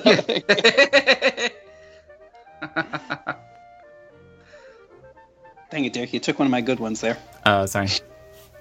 Because I'd honestly never heard that until recently. Oh, okay. I, it, when I read it, I, I sounded familiar. Um, I, I did, like, I started my list with ones that I loved. Like, I remembered because I remembered how impressed I was when I first heard them, or how just surprised I was, I guess. But looking, gosh, it was so hard to find new ones because some of these lists, y'all, the one the one I came across that was, I, I it was so promising. It said... Disney facts that even diehard Disney fans won't know. And the first one was like, employees are called cast members. I yeah, was it's like, like oh, no. Stupid. Like, and the, my, my favorites were the, um, it was actually an apartment built for Walt in the Cinderella Castle thing. Oh, um, no. No. All right. Wrong. There are currently twelve country pavilions at World Showcase. Um, and there were, and it looks like it, you know, that's a lot of countries, and you look f- you know, from a distance and it looks pretty full. Wait, uh, but there were, there are eleven.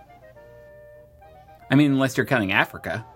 Oh, I'm sorry. I was counting the International Gateway. Oh.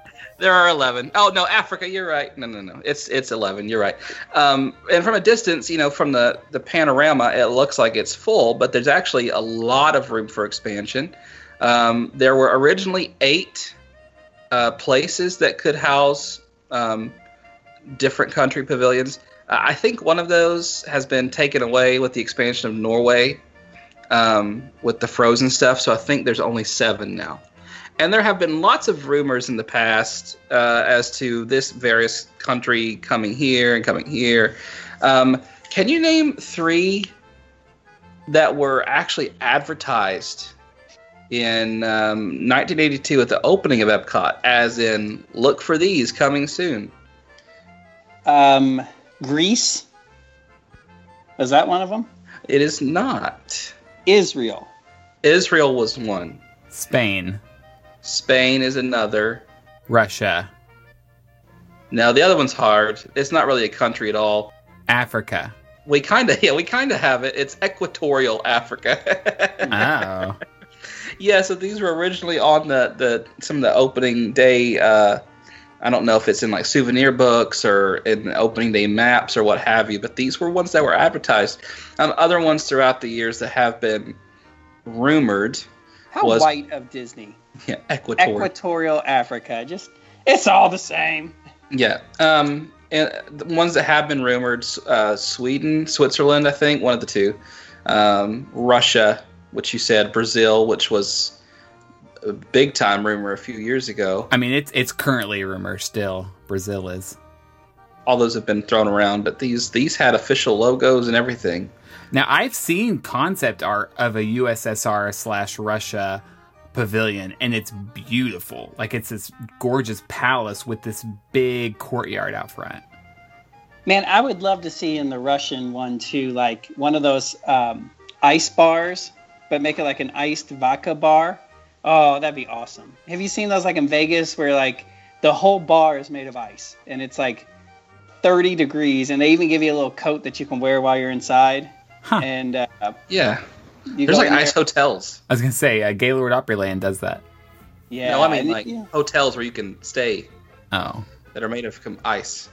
Mm, that's too much. But but maybe just just a little, little iced vodka bar. That'd be awesome.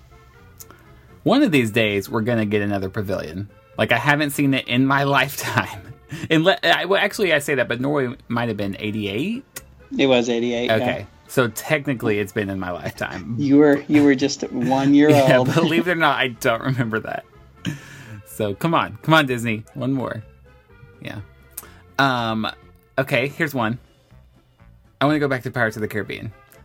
Because this has to do with this whole new redhead scene, and this was something that it was Mark Willard who tweeted about this. Jason Sorrell, I'm sure you've heard that name, is an Imagineer, and he wrote a book about Pirates of the Caribbean years ago, that's not in print anymore, in which he interviewed several of the Imagineers who worked on it. And in light of the whole controversy with the redhead becoming one of the pirates and the scene being changed after, you know, fifty some years of it being in the attraction, of the old of the old scene being in the attraction, there is this quote from Jason's book that a few people tweeted. I saw it on Mark's Twitter, and I wanted to read this.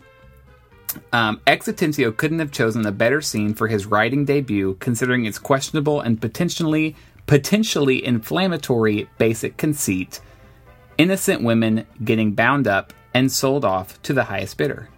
It doesn't take much to figure out what the pirates are actually doing in the scene, but Atencio tried to soften the impact as much as he could through the dialogue, and in this case, a very clear signal, literally a sign.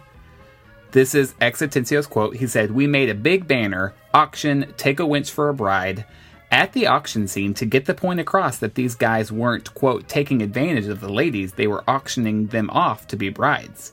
Walt came in one time and even said, 'This will be all right, won't it?'" That's what Claude Coates said. Quote, "He was just a little doubtful of auctioning off the girls. Was that quite Disney or not? We added some other signs around, buy a bride or something like that, that augmented the auction scene as though it was a special big event. Mark Davis had done some drawings of the other girls who were tied up and shivering. The way the girls were done, it's not an offensive scene at all, but it probably could have been if it hadn't been handled in an interesting way." Um, and they talked. He talks about um, a bit more how they were worried that none of this would be, quote, Disney. They, they were concerned that guests might perceive them essentially to be celebrating violent criminals dedicated to the pursuit of wine, women, and song. So it's just funny to me that even Walt and the Imagineers had concerns going into it, but they thought that they had created enough other scenes that let you know that it was a tongue-in-cheek thing, that this scene wouldn't be problematic. See, We think we're becoming more sophisticated, but we're actually becoming dumber. At the time, they thought people will get it, and now we're like, people just don't get it. People don't get it, no. Well, and... It, it, ah, we move on, we move on. Yeah, I mean, I didn't want to get into the controversy. I just think it's it's funny that we have a record of Imagineers saying that when they built it, they were aware of all of these things. Yeah. You know, this controversy would not surprise them if they were alive today hearing about it. As long as they're getting married, though, and they're not shacking up. That's what that's what the reasoning was. Yeah, I thought that was funny, too. It's for a bride, you guys. Yeah.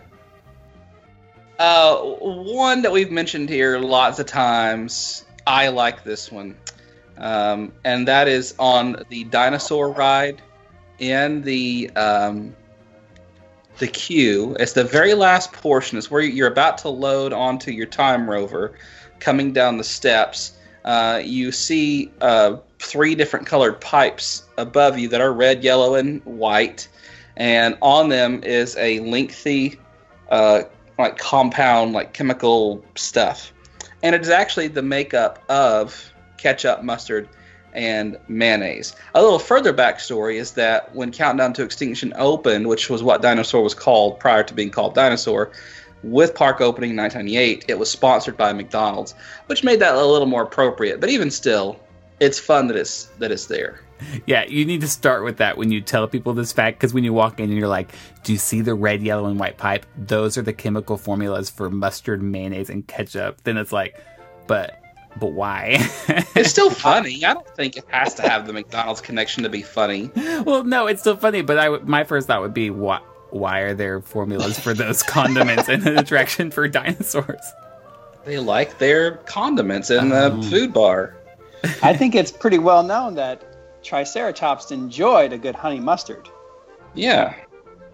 Uh, okay. My next fact is uh, one that I always like to point out to people as well, and that is that the Tower of Terror, and I believe Expedition Everest, but definitely Tower of Terror, was built to be one hundred ninety-nine feet tall. And the reason why it was built to be one hundred ninety-nine feet tall was because, according to the state of Florida, if a building or structure is two hundred feet tall or above, there has to be a red blinking beaker light for air traffic on top of it. And so they built it right up there to the point that they didn't need a red beaker in order to uh, break the illusion that this was an old abandoned uh, motel or hotel rather that had not been uh, used in years and years and years. Yeah, it's like an in-your-face. We're, we're not going to put that red blinking light on our building. Yeah, and I understand, you know, we still live in the real world, and case in point this past week with the Maleficent float um, catching on fire, that, that real world problems still happen, so public safety is always a priority. It is kind of disheartening to me, though, in the middle of an attraction, if you're kind of caught up in the moment, you have the exit sign that all of a sudden is blinking in your eyeballs, or, you know, the, the emergency fire light, you know, smoke detectors or whatever are there. Um, you know, it's kind of hard to, to to accept those sometimes. But if Disney does everything they can do to keep safety at its as its priority, but also not break the illusion, I appreciate that. Hmm. Uh, Matt, earlier you mentioned a fun fact from the Great Movie Ride, uh, the uh, the Mickey shoes that pop out from under the poster. One of my favorite facts that we used to sh- that I used to share with people was that half of the plane, or the half of the plane that's in the Casablanca scene, is part of the same plane that is in Jungle Cruise. But now I'm wondering, A, I can't tell that fun fact anymore, so what fun fact am I going to replace it with? And B, where did the other half of the plane go? They got to put it somewhere so I can still share this fun fact with people.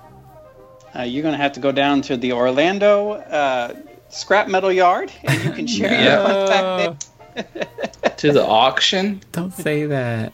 The pirate auction? Is that in Pirates now? Yeah, it's one, more P C. One of the people was like dragging half of a plane up to the auction.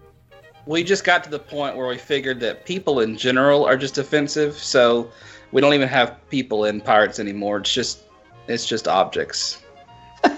The Pirates of the Caribbean is just a piece of a plane. No matter what you do, people are just terrible and offensive. Well, I'm offended uh, by that because nine eleven... I, yeah, that's right. Dadgummit. Rewrite it. Put a flower in there. Uh, so is that your fact, Derek? Uh, I can give another one. Um, did you know that on Main Street U S A, when you look high above you on the tops of the buildings, there are American flags all down that street?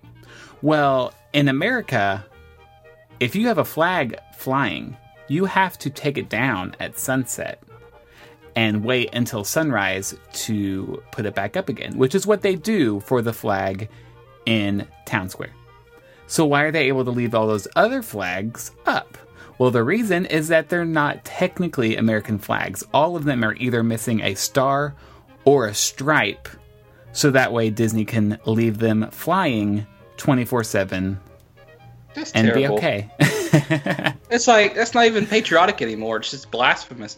Um, you can uh, you can fly them at night if they're illuminated. Well, right, but those real? But those are not illuminated. They're not well, illuminated. Just illuminate them. Why would they have to go through the? Let's take one star off of them, and because you're also supposed to take them down during inclement weather. That's true, and that would be really annoying. You need to tell some people in my neighborhood this. uh, Derek, you're taking all my fun facts. By the way, that was one of mine. Oh. My next, uh, the two of them are kind of linked together. It has to do with cleanliness at Walt Disney World. One I know is absolutely true. The other, I need to verify myself, but I found it on several sources uh, in the context of looking for some facts to share um, that we don't normally share because we're full of fun facts all the time. Uh, you cannot buy, number one, the one that is verified, like no question about it, you cannot buy gum in Walt Disney World parks. This drove me crazy the first time we went. I was like, I cannot buy gum anywhere. You can't buy gum. Um, I, I, you can bring gum in, but I guess, you know, it significantly cuts down on the amount of gum waste that you are liable to encounter in a theme park, whether it's being thrown on the ground or stuck to some portion of a table or a ride or something like that. You just don't have to worry about it as much, I guess, if you're not selling it in the parks uh, for people to have on hand. So that that's interesting. Uh, you can buy mints. There's terrible mints, but you can buy mints. And uh, another one that I thought was interesting that I saw several places that, again, I'm going to have to verify, is that there is supposedly never more than thirty steps between you and a trash can.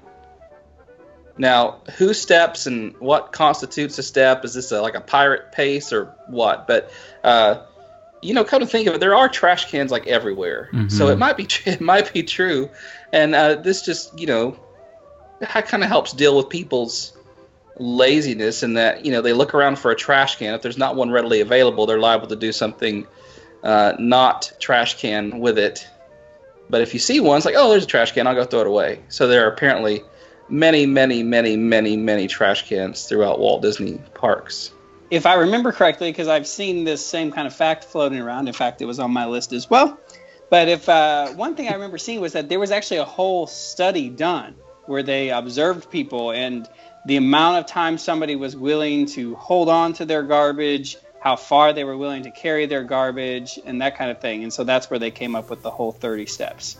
Yeah, I believe this one hundred percent. I, I've always been pleased with how dependable it is for there to be a trash can nearby when you need one, you know? Yeah. The only time there's not is sometimes I, I park and I'll have trash in my car that I want to throw away, and there will not be a trash can until you get to, like, the T T C or the entrance or whatever. And I'm uh, like, come on, just one.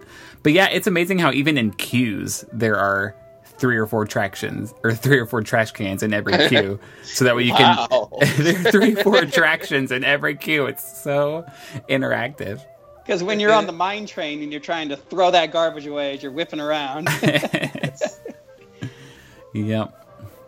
Uh, my next fun fact uh, comes over at Epcot. And so there in the U K pavilion, there is a store called the Queen's Table, which is right next to the tea shop. So this is where like all the like the fine china is sold, I guess you could say. Uh, there, do y'all, are y'all familiar with what I'm talking about? Uh-huh, yeah. yeah. Okay, well, on the exterior of the building and the windows, there are four crests that are shown. And they represent four historical seats of learning in the United Kingdom. Would you like to take a guess at which four crests are represented? Can you give me one so I know what we're talking about? Um, well, one of the, there's two that are really obvious and then two that are not. So I'll give you one of the really obvious ones. Uh, Oxford. Oh, okay. Cambridge. Cambridge would be the other obvious one, yeah. Um, Queen's College. I'm just making up. No. The King's College is one. No. They're they're is both it colleges? An E? An well, E? They're, yeah, they're they're they're historical seats of learning, so more universities. Edinburgh. Edinburgh? Edinburgh. Oh, Edinburgh. Edinburgh is one Edinburgh. Of them. Edinburgh. sorry, excuse me. And then Eton is the other one. Oh. I don't know about that one. E T O N. So yeah, those are uh, those are what those crests are. So you can point those out to your family and friends and look very, very intelligent next time you're in the United Kingdom. Old chap. uh, well, staying in Epcot, but over in Future World, I have always been sort of impressed by the fact that you cannot, you will not get wet if you're standing under Spaceship Earth, and that's because the Imagineers built this sort of drainage system. So basically, Spaceship Earth is two spheres. You know, like there's a sphere that holds the attraction, then there's like a few feet, or maybe, maybe a foot. But anyway, there's space between that and then the actual exterior sphere that you see. And sort of in between is this drainage system that collects rainwater, it funnels it through the structure, and eventually it runs into the World Showcase Lagoon, which I think is very Epcot-ish of them to do that. Yeah. Saving water. Uh, yeah, because it's water is hard to come by in Orlando. Uh, they got to make the best use of all the natural resources. Yes. I have no more. But I can start. I can start reading off others. Well, I, I just, I just have a couple more as well. Uh, this, I have one more. Okay. Well, I can give you one more if he has one more, and then you can close with another one. Okay, I have two more, and and for this first one, I kind of want you guys to help me because it's a very general knowledge of what Disney does, but you probably have specific examples of this, and that is the fact that audio animatronic molds are often reused. Like, not every single an- audio animatronic was built from scratch to be a separate character. And I know the first example I thought of was how I've heard many of the presidents in Hall of Presidents are the same molds used for the characters in Spaceship Earth. Yeah, I think uh, I think uh, uh, Andrew Jackson is is the Greek philosopher or something to that effect. Okay.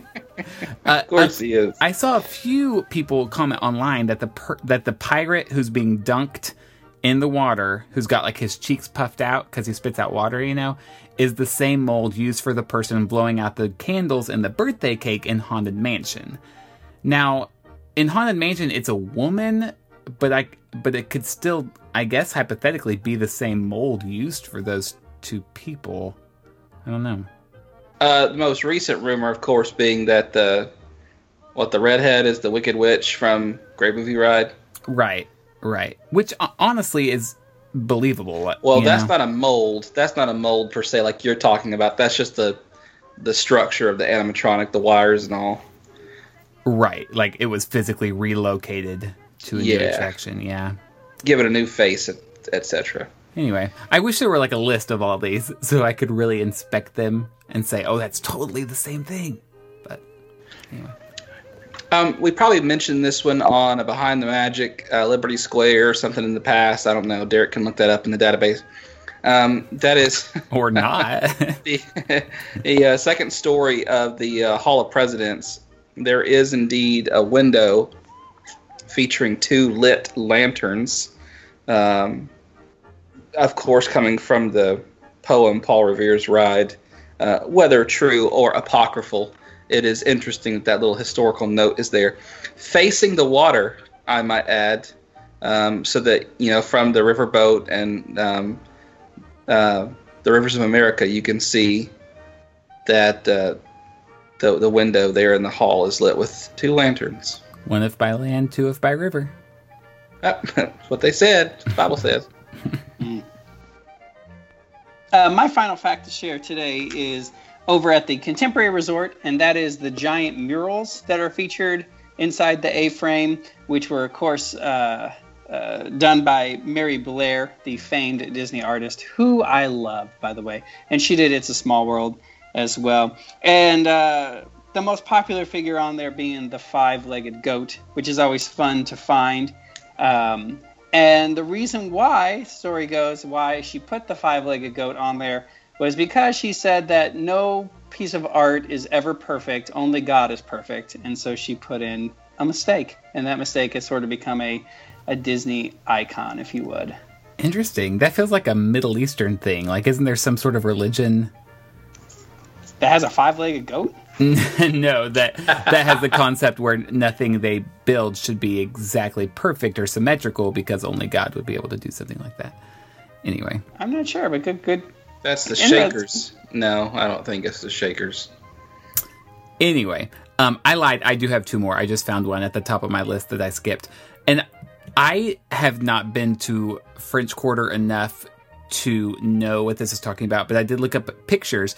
Uh, across the registration desks at Port Orleans French Quarter, there are large music notes hung on like these kind of golden gate bar things.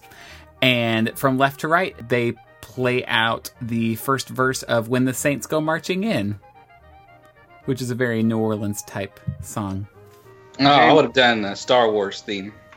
The Star Wars Resort, uh, confirmed, will have that mm-hmm. at their check-in desks. So wait for that. Uh, and my last piece of fun information is fun to me because it surprises me. Uh, it's the speeds of attractions at Walt Disney World. Do you know what is the fastest attraction in Walt Disney World? Test Track. That is correct. It's Test Track, which reaches sixty-nine miles per hour. What? No. Yep. It barely gets to sixty. Mm, that's like going down the interstate. That's not that fast. It barely gets to sixty on the outside loop. That's the thing. Like, it gets to sixty miles an hour unless they've ramped it up, which I highly doubt. Every source I've ever seen says Test Track is the fastest. I haven't seen sixty-nine. I've seen sixty-five miles per hour. Okay. With Rock and Roller Coaster ever seen coming sixty. In second at sixty. Okay. The the sources I'm now seeing say sixty-five. Um, so obviously it, it's gotten slower since I first looked this up. Just kidding. uh, but Rock and Roller Coaster to me feels faster, but it only reaches a close to sixty miles per hour, which I guess is closer to sixty-five than it is to sixty-nine, which is what I originally thought. But what's fascinating to me is how fast Space Mountain is. Because when you ride Space Mountain, you think, this is pretty fast. We're zooming right along. Do you know the fastest speed that Space Mountain reaches? I think it's like like thirty miles per hour. twenty-eight, thirty, yeah. Yeah, it's twenty-seven miles per hour. The Barnstormer reaches twenty-five. Listen, it's not funny. I, twenty-eight miles an hour will kill somebody. Uh, it's, we're just used to traveling in our cars, you know, and uh, we we don't feel how fast it is. I think that's... I mean, it's just, it is surprising, but... Yeah, I guess I just think when you pull into the station at the end of Space Mountain and someone said, how fast do you think you were going? I'd be like, oh, like forty-five. And it's twenty-seven. Yeah. Yeah, it is kind of disheartening when you consider the kiddie coaster is the same speed as uh, Space Mountain. Yeah, I mean, they even listed water slides in one of the lists I saw. And, like, there were three water slides listed above Space Mountain. I was like, oh, that's lame. And there's not even a lap bar. But you're also you're also going like in short distances. So if it was twenty-seven miles per hour for like a straight shot, then yeah, that would sort of feel pretty lame. It'd be like but, the railroad. Yeah, yeah. So if, you know, the twists and turns add to the excitement. Yeah, yeah, for sure. So there you go. Well, now. Everybody is full of fun facts to take on their next Walt Disney World vacation. And I'm sure some of you will want to share your fun facts with us, which we'd love to hear. And others of you would tell us where our fun facts are wrong. So go ahead and tell us as well. tell, tell all of it to us. And I will say, I mean, not to sound egotistical, but there were several that I skipped because I'm like, okay, surely all people know these fun facts because they get shared all the time. But those were the ones that I thought were the most fun. Even after hearing them for the first time, I still think they're fun. So yeah, and, and some of them are, are just common knowledge, like how the castle is taken down for the hurricane. Right. How... Uh, Walt Disney's frozen head is underneath, you know, uh, the Liberty Square train station, all that kind of stuff. Sure. Yeah. We don't want to waste people's time with facts they already know. So exactly. That being said, thank you for sharing this time with us, listeners. Uh, you can go find us online at Mad Chatters on Twitter and Instagram. Or if you do have some fun facts you want to share, send them to us at comments at mad chatters dot net. And we'll see you back here next week. Take a little time to find the magic in every day. Bye-bye now.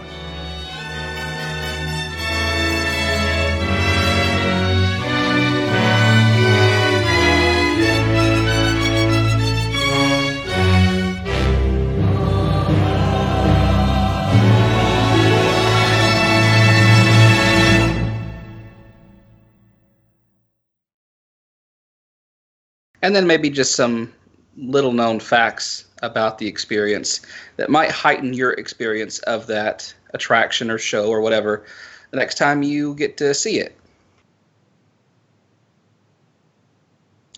And yes, you already told us what we're doing, so I didn't know where to go. Oh, yeah. Do you want me to take it for a little bit? Yeah, just take over. Yeah, yeah. That's exactly right. Perfect. Okay. Yes.